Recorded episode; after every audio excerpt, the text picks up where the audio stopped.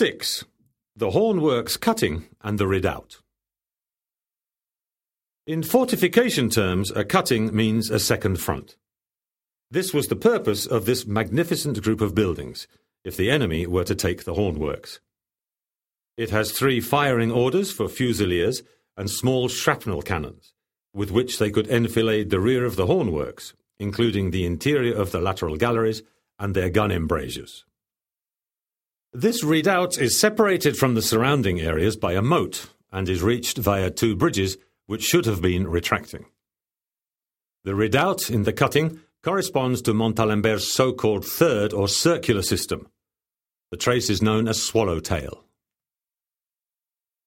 Although the high degree of fortification within these installations may seem surprising, one must take into account that the Spanish government opted, with the construction of this fortress, for a defense strategy based on a concentrated exocentric model.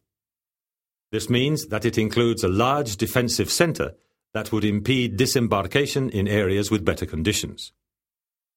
The rest of the territory remained undefended, although a possible disembarkation in any of the island's coves would present considerable difficulties. The alternative defense model to the concentrated exocentric one was the centered dispersed model which consisted of guarding the coastline from a central command located on the highest point of the island, Monte Toro, and sending troops to drive back an enemy landing wherever this occurred.